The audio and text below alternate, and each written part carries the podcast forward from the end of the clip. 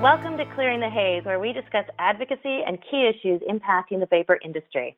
My name is Pamela Gorman. I'm the Executive Director of Smoke Free Alternatives Trade Association and your new host for the show.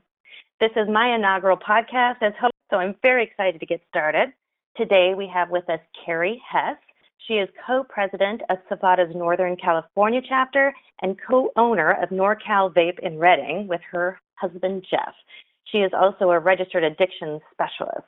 To put it mildly, Carrie is a dynamo. She's a successful business owner, mother of two, and has been super active with her chapter lobbying California state legislature, fighting against a series of bills to equate vapor products with tobacco. Carrie and Jeff, like all California businesses, are fighting for their livelihood not only by the federal threat of the FDA's new rules, but also by a ballot initiative which is turning every voter in the state into a lawmaker to determine the fate of their business. So their advocacy work has to expand beyond influencing legislators to campaigning to win over voters. Welcome to the show, Carrie. Hi, thank you. Thank you for that introduction and thank you for having me on the show. We'd love to have you. So, for those that don't know you, how did you decide to get involved in advocacy and involved with SFATA specifically?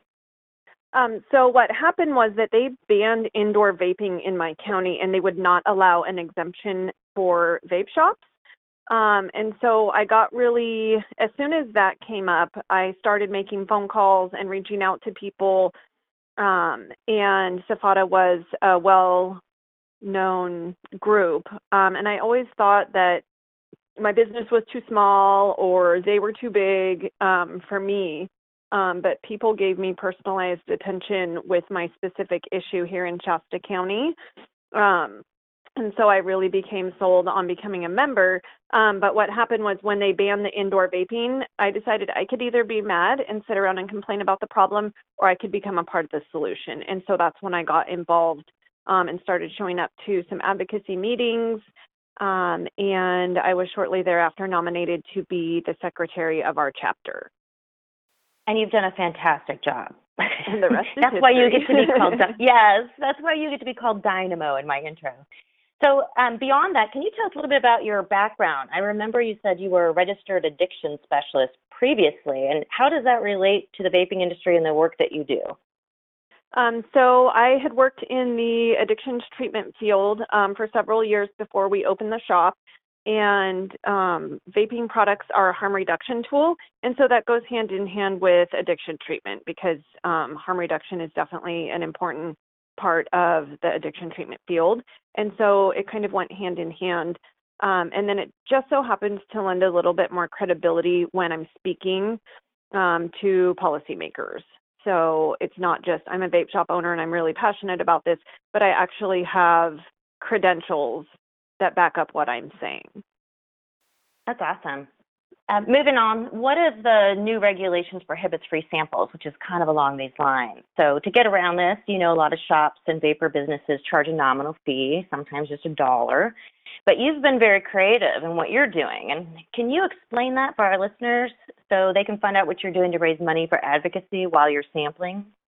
So what we're doing is at the end of each month, we're taking all of the money collected for sampling fees and donating it to a different advocacy group each month, and then kind of promoting them. So the first month we donated to CASAA, and we were able to say, hey, thanks to our customers, we donated, I think it was $156 um, to CASAA. Are you a member? Sign up for free and posted their website. So it's kind of promoting um, the advocacy group and then also making a contribution. That's fantastic. And what a terrific way to turn what could be a negative into a positive right there with your consumers. I think that's fantastic. Yeah, our customers are a lot more, they're a lot less di- disgruntled knowing that it's going um, to fight for vapors, right? I think that's really, really smart. And I know when we talked before, you said there's a lot of other activities you're doing in your store to promote advocacy and educate customers. And and actually, that's what led me to want to interview so other people could hear kind of the, some of the creative stuff you're doing basically to use your store to save your store. And so if if you could just kind of describe some of these other things that you're doing, I think it would benefit everybody around the country that's looking for ways they can make a difference. Sure. Um, what we have done in the past is when there are calls to action, is uh, set up our laptop um, or actually a couple different computers um, in the shop on the sampling bar and then bought some pizza and told people, hey, it's a pizza party. Come down and write your legislator. Take this call to action. Enjoy pizza. So of course people love food. So if there's free food, it's you know Right. kind of an attraction. So um, we invite people down um, to get them down this way, and then that way they feel like they're involved and um, taking taking part in their you know doing their part. Um, we're also uh, doing a voter registration uh, bake sale, um, and of course it's because people like food. Um, but Right. uh, what we're going to be able to do is hopefully um, sell some goodies and then donate that money along with our sampling fee to um, to uh, an advocacy group this month. Um, and then we're going to educate our customers about um, the ballot initiative here in California. So when we have had um, lobby days or uh, hearings in Sacramento, uh, my shop is two and a half hours from Sacramento, so a lot of my customers can't go, but they really want to be involved in the process. And so what we did was um, have our customers come in and help us make signs that we got to bring to Sacramento. So they still felt like they were a part of the movement, um, even though they couldn't drive, you know, a half a day between there and back um, to the hearings. You got a big state. That's a terrific workaround for people to keep them engaged in your community. One of the things you told me about too was your, I think you called it an advocacy alcove. Can you describe for the listeners what that is? Oh, right. So we have this um, space that is it's kind of a built-in shelf area, and so that's where we put all of our advocacy materials. And we have information on CASAA. We have voter registration forms. We have no more casualties flyers. We have the clearing the air article that I was a part of writing last year. Um, and just a lot of different informational um, pamphlets and the Royal College of Physicians report, just all sorts of information that people, it's kind of when they're in line at the register and if there's a backup, then it's perfect for them to look around and, um, you know, kind of see how they can become involved or become more educated. So um, it just, it works out really perfect um, that we have that space and we utilize it for um, helping to inform our customers. Well, and it's great if you get busy because you've kind of got a silent advocate somewhere in your store, so at least catches people's attention, even if you maybe were so busy you didn't have time to have a more in-depth conversation with them. I think that's so innovative and, and something that probably almost every store has a little space they could do. So I'm hoping to see more people say, I'm doing Carrie's idea. And, and down the road, we'll see more and more of these advocacy alcoves. It's kind of fun to say, too. I've also seen a lot of really great ideas um, in some other shops that have um, TVs where they will run uh, like the Truth About Vaping commercial or um, podcasts and, and whatnot to help inform their customers that way. So there's other ways, um, other ideas other than just what I do in my shop um, that other people could implement as well. So it sounds like you're doing a lot of great things as co-owners of your shop to get the word out and engage your customers. I assume you have staff in your shop as well.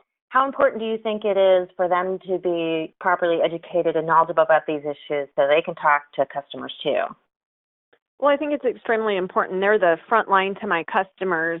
And what's really exciting about my shop is that my staff doesn't just see it as just a job.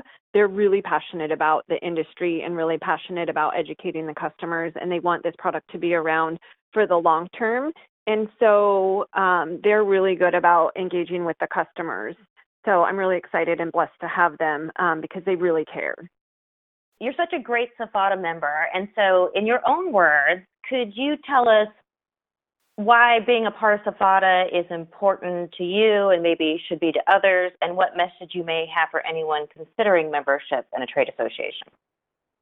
Um, well, I definitely think that anyone in any industry should belong to a trade association um, because then we get guidance, we get uh, support, and um, I like SFATA in particular because it fits the size and the model of my business.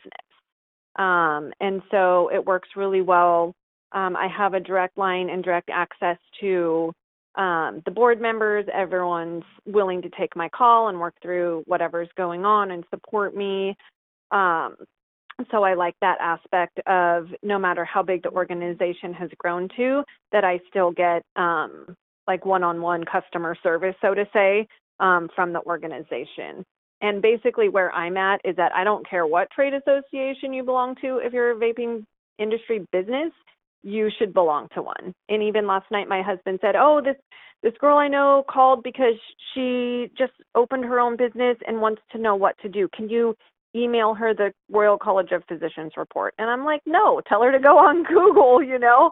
Uh, you know, every everything that I've done, I've done on my own and um so I recommended um that this lady join a trade association in in particular SFATA because she's a small business um to find out about how to apply for a manufacturer's license and um, you know those are those are some of the benefits is getting uh, information about how to work with the new FDA deeming regulations and uh, California had put out a uh, regulatory compliance document um, that I was a part of working on um, for our members in California when the new laws changed.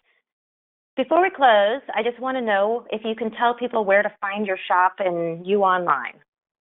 Um, sure. On Instagram, it's NorCal Vape Redding, all one word, and then uh, on Facebook, it's NorCal Vape, which is three separate words. And um, the majority of our pages are relating to um, advocacy and calls to action. So um, it would be great if everyone checked in there to see um, what we're up to. And if anyone has any ideas that I didn't cover, I would love to incorporate more um, into our shop as well. Thank you so much. And with that, I want to thank everyone out there for listening today. Special thanks to Carrie for giving us great ideas and a great talk. As a reminder, you can visit sfata.org to download this podcast as well as past shows, including SFATA's Top 10 Vapor Facts, Demystifying Misconceptions about the Vapor Industry, and other resources. Please don't forget to follow SFATA on Facebook and on Twitter. Until next time, I'm Pamela Gorman. Thanks for tuning in.